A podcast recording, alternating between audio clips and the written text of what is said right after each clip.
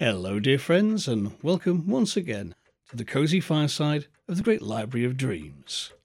Now, then, tonight, as the first tale for a new year, I've elected to tell you a very old story indeed, a tale that has its origins in ancient English folklore the saga of Jack the Giant Killer. This story is undoubtedly ancient indeed, and has been popular for many centuries, and has close links to Celtic legends and the Arthurian myths.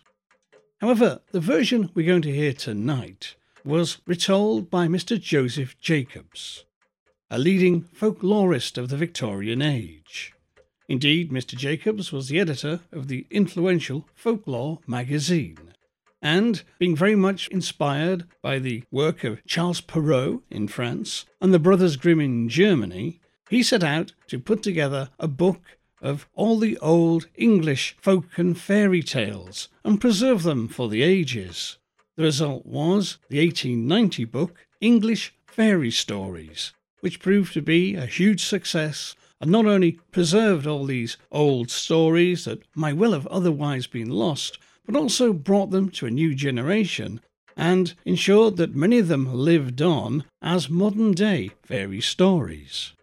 Now, if you want to learn more about the history and origins of tonight's particular tale, the saga of Jack the Giant Killer, over on my sister show, the Hypnogoria podcast, I'll be delving deep into its origins and history and uncovering all manner of interesting connections. However, in the meantime, let's hear the original tale. So then, dear friends, settle down by the fire and prepare to hear of the exploits of a truly legendary hero.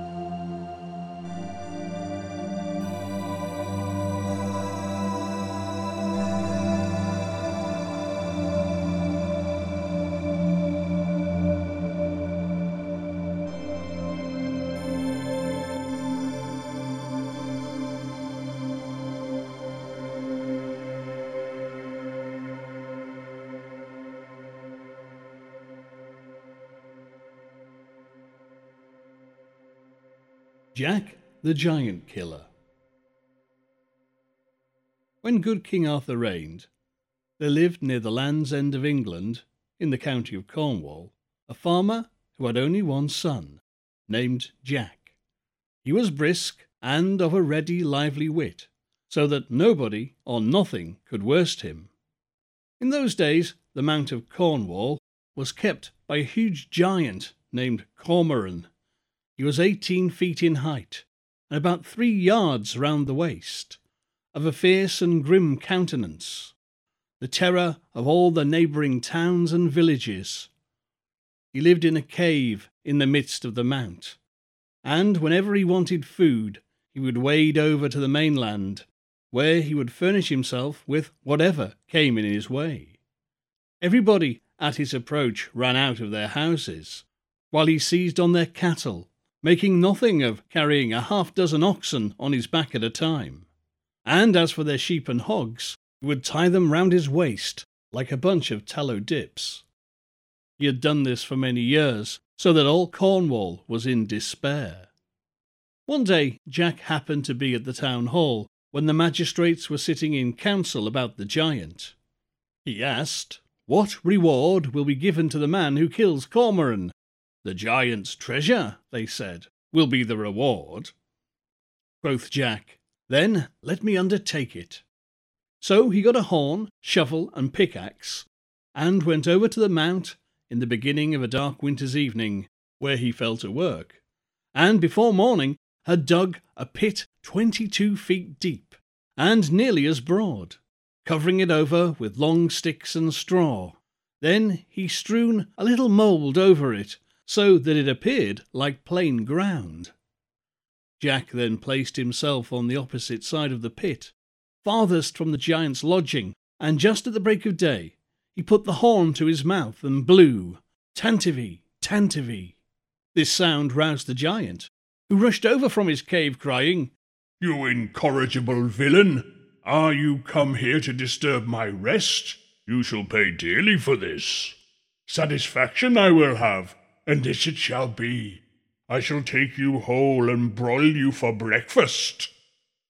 He had no sooner uttered this than he tumbled into the pit, and made the very foundations of the mound to shake. O giant, quoth Jack, where are you now? Oh, faith, you have gotten into Lob's Pound, where I will surely plague you for all your threatening words. What do you think now of broiling me for your breakfast? Will no other diet serve you but poor Jack? Then, having tantalized the giant for a while, he gave him a most weighty knock with his pickaxe on the very crown of his head, and killed him on the spot. Jack then filled the pit up with earth, and went to search the cave, which he found contained much treasure. When the magistrates heard of this, they made a declaration that he should henceforth be termed Jack the Giant Killer, and presented him with a sword and belt, on which were written these words, embroidered in letters of gold. Here's the right valiant Cornish man who slew the giant Cormoran. The news of Jack's victory soon spread over all of the west of England, so that another giant, named Blunderbore, hearing of it, vowed to be revenged on Jack, if he should ever light on him. This giant was the lord of an enchanted castle situated in the midst of a lonesome wood. Now, Jack, about four months afterwards, was walking near this wood on his journey to Wales. Being weary, seated himself near a pleasant fountain and fell fast asleep. While he was sleeping, the giant, coming there for water, discovered him and knew him to be the far famed Jack the Giant Killer by the lines written on his belt. Without ado, he took Jack on his shoulders and carried him towards his castle. Now, as they passed through a thicket, the rustling of the boughs awakened Jack, who was strangely surprised to find himself in the clutches of the giant. His terror was only begun, for on entering the castle he saw the ground strewn with human bones, and the giant told him that his own would ere long be among them.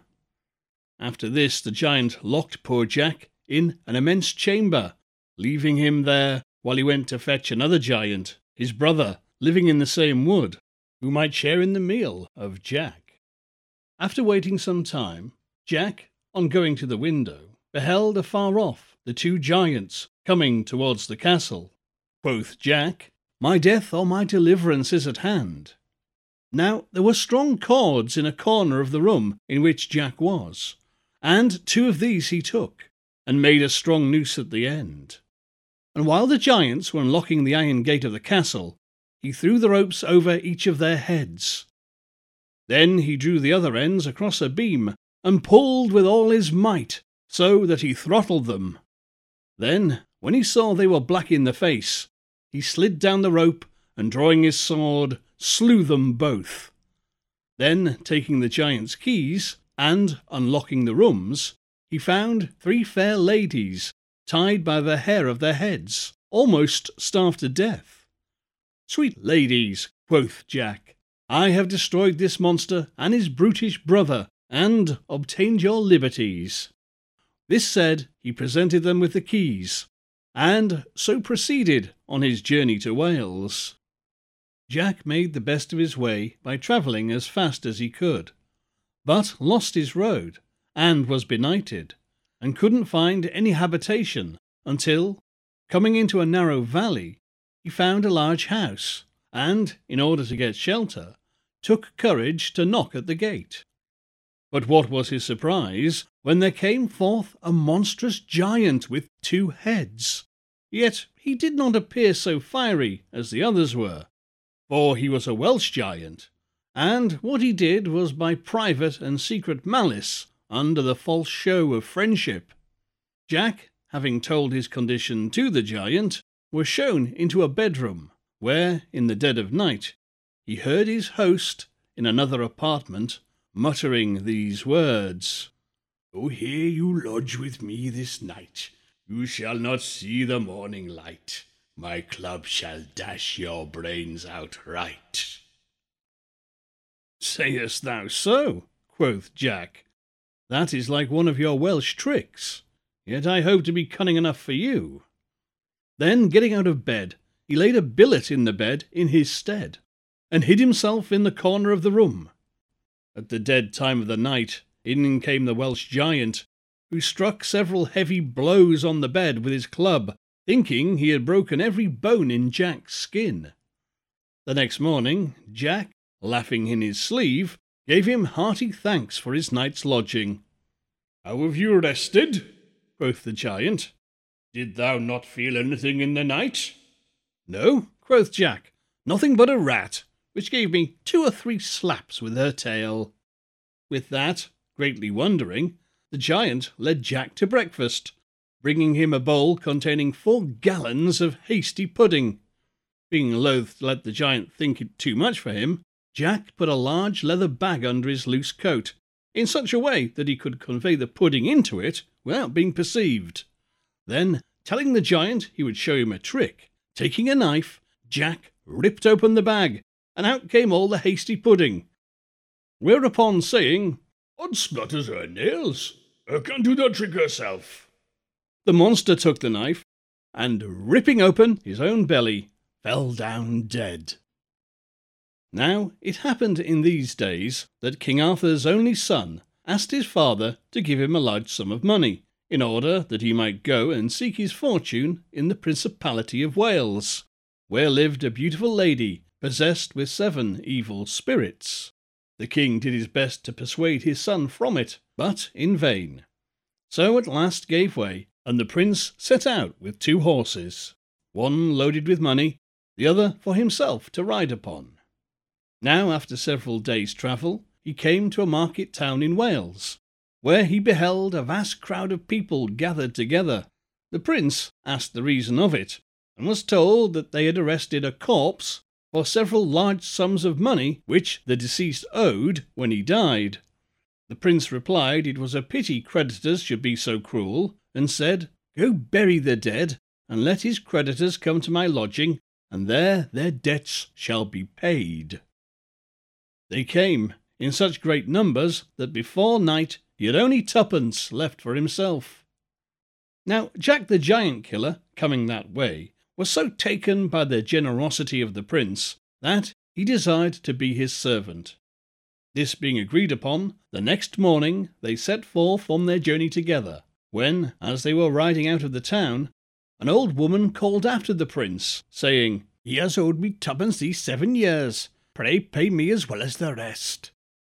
Putting his hand to his pocket, the prince gave the woman all he had left, so that after their day's food, which cost whatever small spell Jack had by him, they were without a penny between them. When the sun got low, the king's son said, Jack, since we have no money, where can we lodge this night? But Jack replied, Master, we'll do well enough, for I have an uncle lives within two miles of this place. He is a huge and monstrous giant with three heads. He'll fight five hundred men in armour and make them fly before him. Alas, quoth the prince, what shall we do there? He'll certainly chop us into a mouthful.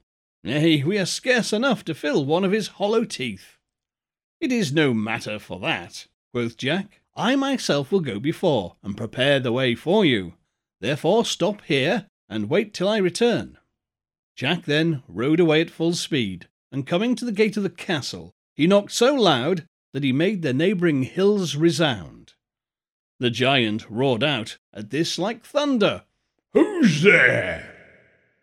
Jack answered, None but your poor cousin Jack. Quoth he, What news of my poor cousin Jack? He replied, Dear uncle, heavy news, God wot. Prithee, quoth the giant, what heavy news can come to me? I am a giant with three heads, and besides, thou knowest, I can fight five hundred men in armour and make them fly like chaff before the wind. But oh, quoth Jack, here's the king's son a coming, with a thousand men in armour to kill you and destroy all you have. Oh, cousin Jack, said the giant, this is heavy news indeed. I will immediately run and hide myself, and thou shalt lock, bolt, and bar me in, and keep these keys until the prince is gone. Having secured the giant, Jack fetched his master, when they made themselves heartily merry, whilst the poor giant lay a trembling in a vault beneath the ground. Early in the morning, Jack furnished his master with a fresh supply of gold and silver, and then sent him three miles forward on his journey, at which time the prince was pretty well out of the smell of the giant. Then Jack returned and let the giant out of the vault, who asked what he should give him for keeping the castle from destruction. Why, quoth Jack, I want nothing but the old coat and cap, together with the old rusty sword and slippers which are at your bed's head. Quoth the giant, You know not what you ask. They are the most precious things I have. The coat will keep you invisible. The cap will tell you all you want to know. The sword cuts asunder whatever you strike and the shoes are of extraordinary swiftness. But you have been very serviceable to me, therefore take them with all my heart. Jack thanked his uncle and then went off with them. He soon overtook his master, and they quickly arrived at the house of the lady the prince sought, who, finding the prince to be a suitor, prepared a splendid banquet for him. After the repast was concluded, she told him she had a task for him. She wiped her mouth with a handkerchief, saying, You must show me that handkerchief tomorrow morning, or else you will lose your head. With that, she put it in her bosom. The prince went to bed in great sorrow, but Jack's cap of knowledge informed him how it was to be obtained. In the middle of the night, she called upon her familiar spirit to carry her to Lucifer. But Jack put on his coat of darkness and his shoes of swiftness, and was there as soon as she was. When she entered the palace of the Old One, she gave the handkerchief to old Lucifer, who laid it upon a shelf, whence Jack took it and brought it to his master, who showed it to the lady next day, and so saved his life. On that day she gave the prince a kiss, and told him he must show her the lips tomorrow morning that she had kissed last night, or lose his head. Ah, he replied, if you kiss none but mine, I will. That is neither here nor there, said she. If you do not, death's your portion. At midnight she went as before, and was angry with old Lucifer for letting the handkerchief go. But now, quoth she, I will be too hard for the king's son, for I will kiss thee, and he is to show me thy lips. Which she did. And Jack, when she was not standing by, cut off Lucifer's head and brought it under his invisible coat to his master, who, the next morning, pulled it out by the horns before the lady.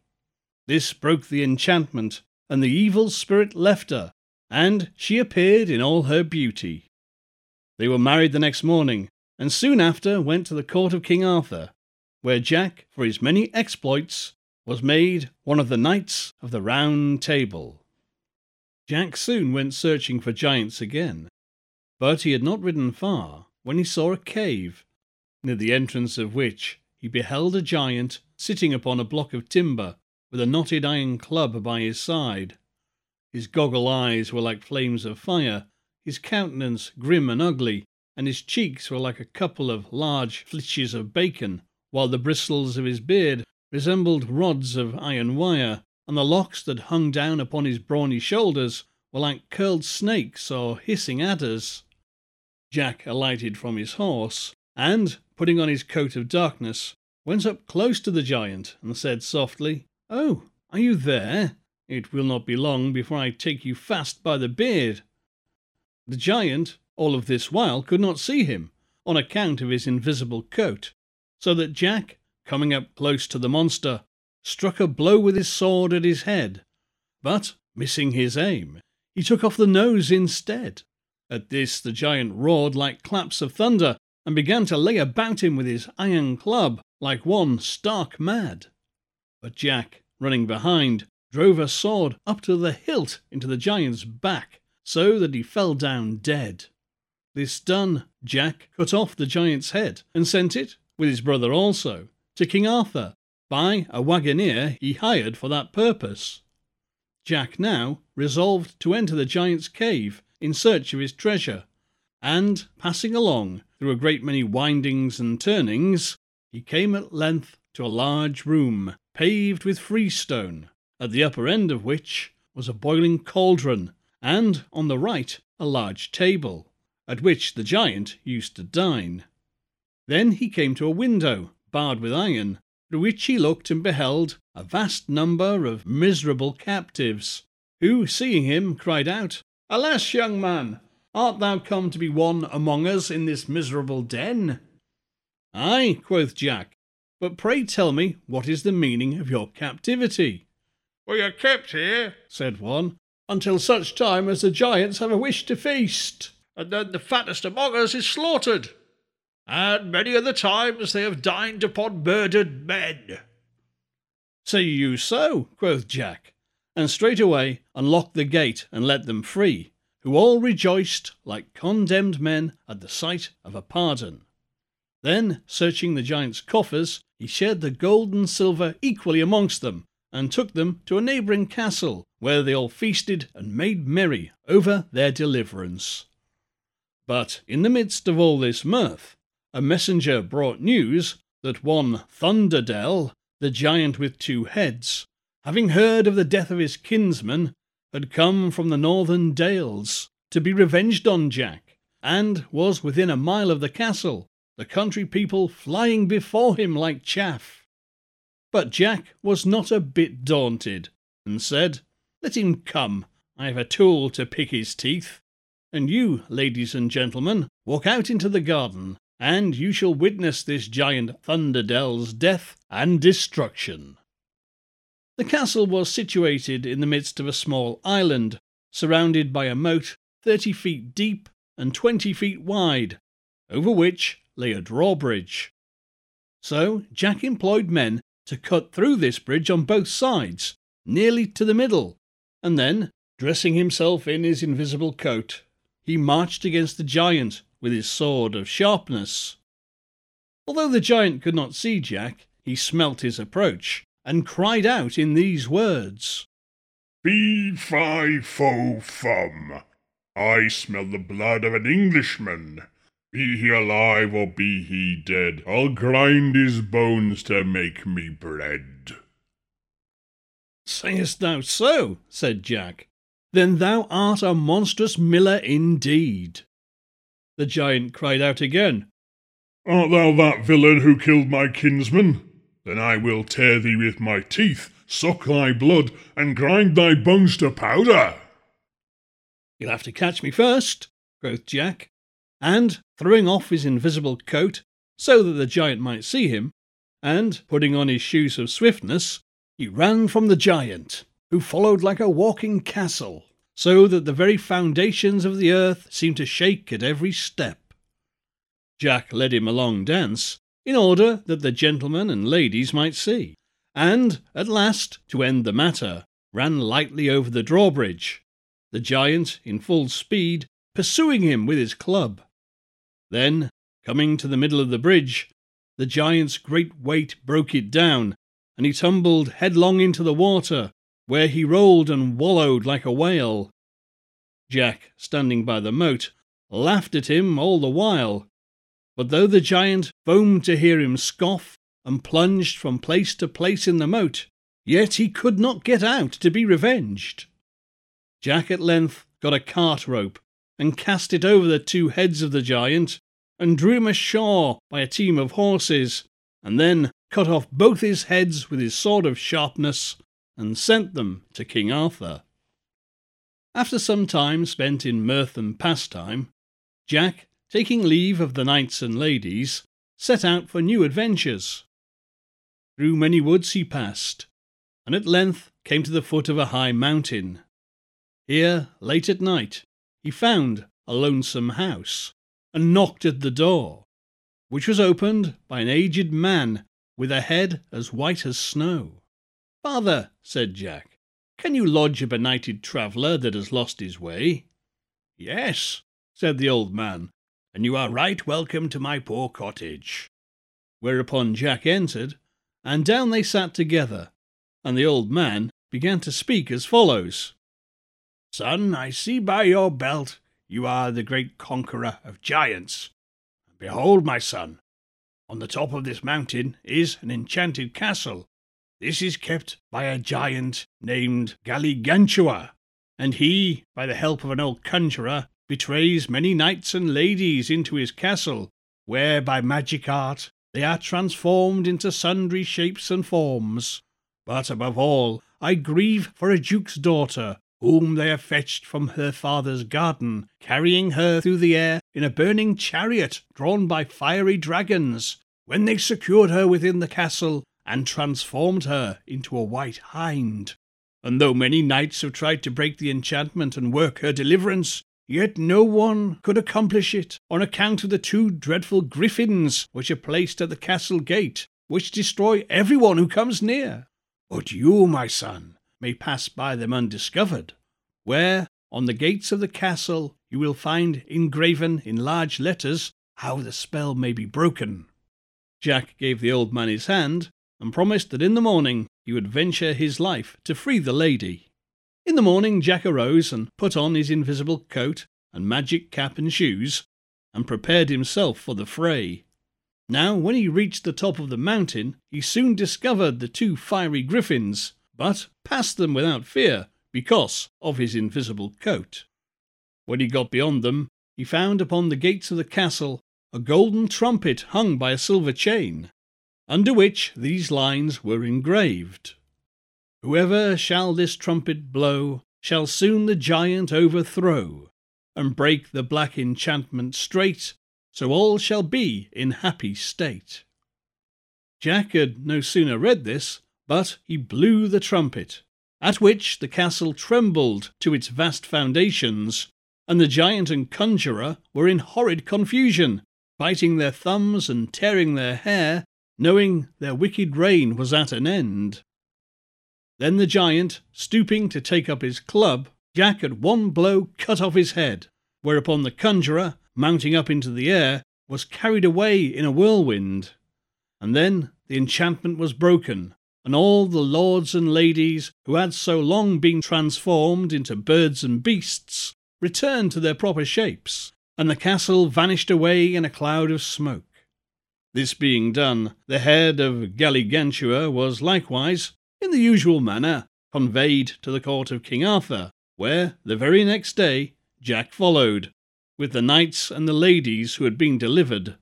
Whereupon, as a reward for his good services, the king prevailed upon the duke to bestow his daughter in marriage on honest Jack. So married they were, and the whole kingdom was filled with joy at the wedding. Furthermore, the king bestowed on Jack a noble castle, with a very fine estate thereto belonging, where he and his lady lived in great joy and happiness all the rest of their days.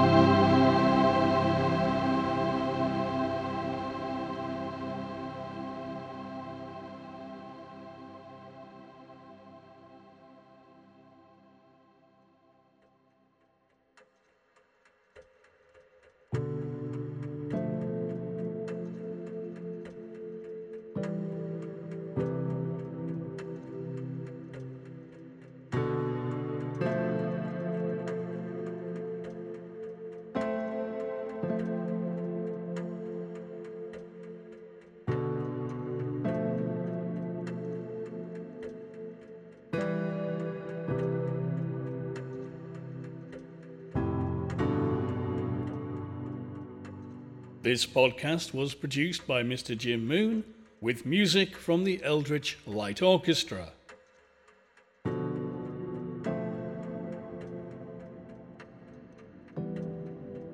If you enjoyed this show, please consider leaving us a review or a rating so other people can find it. If you really like the show, consider buying us a coffee at ko-fi.com slash hypnogoria or becoming a Patreon at patreon.com slash hypnogoria, where subscribers can get exclusive new shows every month and access the Patreon's only podcasting vault. For more nonsense, call into our site hypnogoria.com, where you can find all manner of essays and articles on the weird and the wonderful, plus my other podcasts, plus links to YouTube and all the usual social media gubbins. This has been a Great Library of Dreams production.